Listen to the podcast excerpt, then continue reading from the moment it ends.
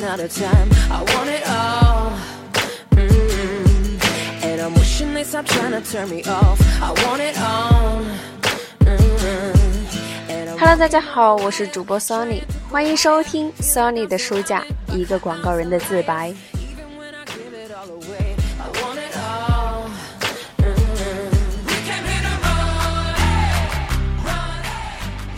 和对手一起参与竞标是非常正常的事情，但是呢，和近一百四十家的对手去竞争却是十分难得的。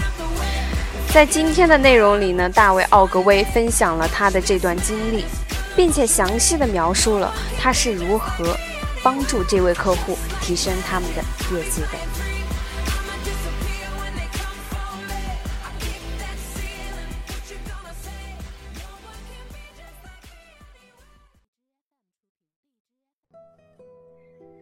在我参与角逐的新客户中，要数争取美国旅行社生意的对手最多，参加争夺的不下一百三十七家。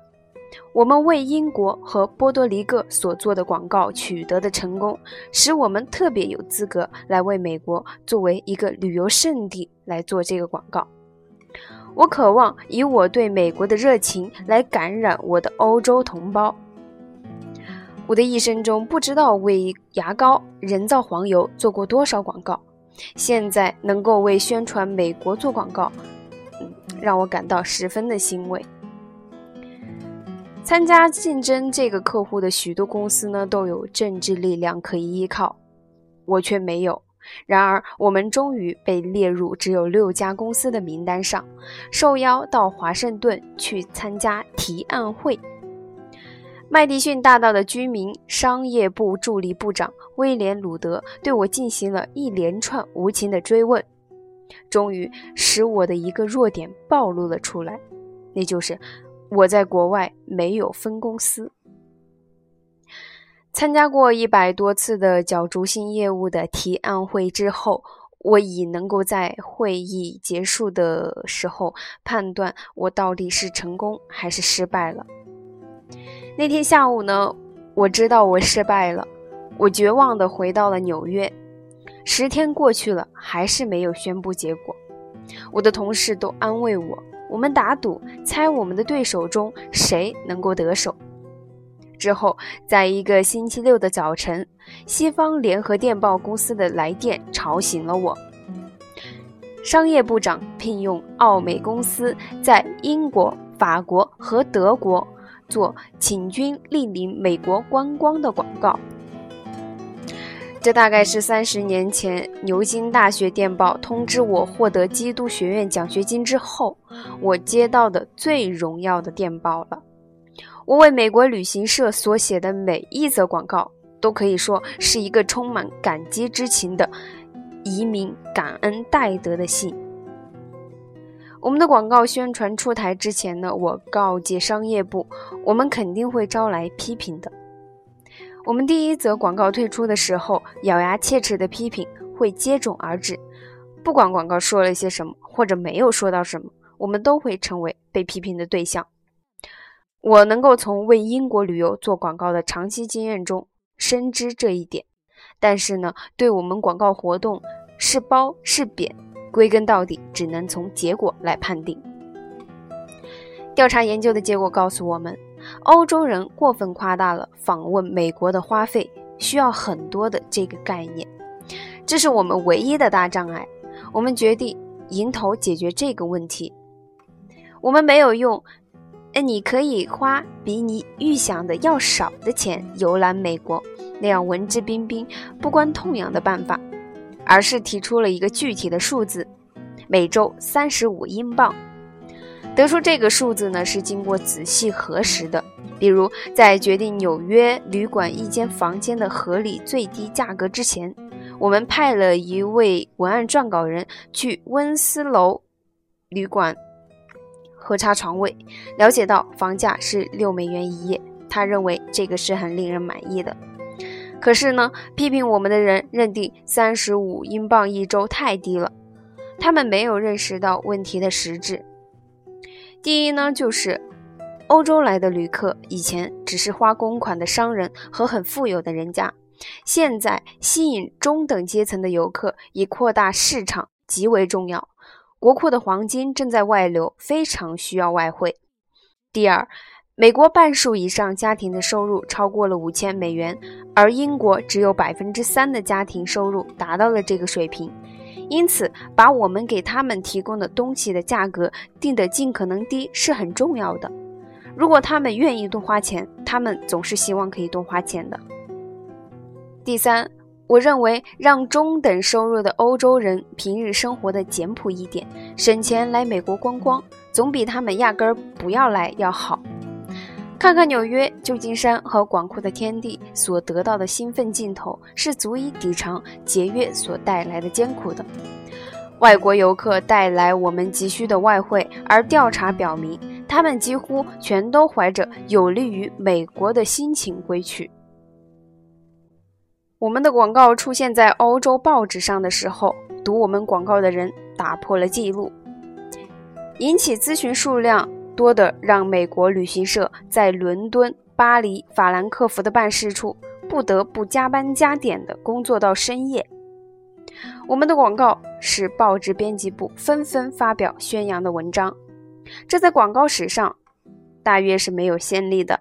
《每日邮报》派他最主要的特写撰稿人来到美国，他发回的头一篇稿件中有这样的电文。肯尼迪总统邀请我以及其他千百万欧洲人来领略美国旅游业的新奇之处。他向一点八亿美国人发出秘密指令，请他们对我们友好，要不然怎么解释他们的好客会达到令人不好意思的程度呢？又怎么解释那源源不断的友善，那随时随地可以遇到的极高的礼遇呢？《每日快报》只是他驻纽约的记者就这个题目写了系列报道。《曼彻斯特卫报》说：“我们的广告有名。”而当时还只有三则广告见报。德国最重要的金融报纸《商报》写道：“这是一场介绍真实情况的宣传活动。”美国旅行社锣鼓喧天地把他们的广告介绍到德国旅游界。我们的广告开始生效了。我们的广告宣传开始八个月之后，法国来美国旅游的人数上升了百分之二十七，英国上升了百分之二十四，德国上升了百分之十八。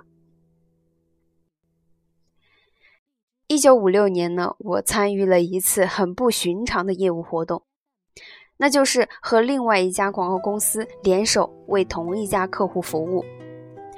灰狗长途汽车公司的本桑南伯格说服了格瑞广告公司的阿瑟法特和我一起联手负责他们公司的广告业务。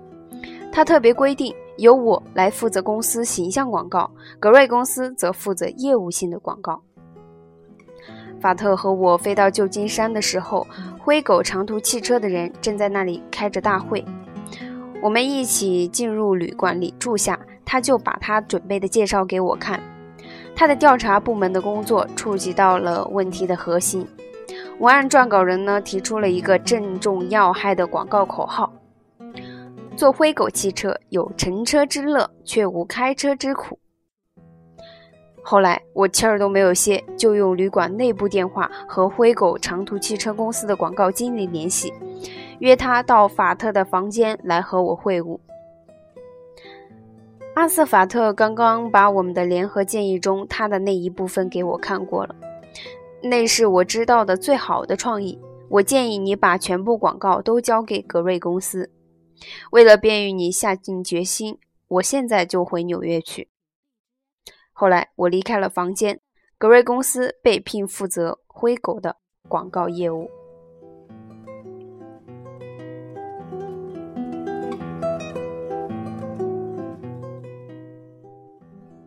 我从来都不想揽那种很大很大的客户，因为一旦失去这样的客户，后果是我承受不起的。要是揽上了这样的客户呢，从你给他们做广告的那一天起，你就不得不战战兢兢地过日子。一个广告公司如果被吓得失魂落魄，他就失掉了提出坦率意见的勇气。而一旦你失去了这种勇气，你也就变成了低贱的奴才了。那么，这也就是我拒绝受邀去竞争福特汽车公司埃德塞尔型汽车广告业务的原因。我给福特写信说：“您的广告预算是我全部营业额的一半，这样要保持我们咨询的独立性呢，就很难办到。我们如果参加了对埃德塞尔广告业务的竞争，得到了这份业务，那么奥美广告公司。”已经和埃德塞尔汽车一起翻掉了。好，今天的学习呢到这里就结束了。在下一章节里面呢，大卫奥格威会谈到他关于挑选客户的十个标准。期待大家的收听和关注。那么今天的节目呢到这里就结束了，再见。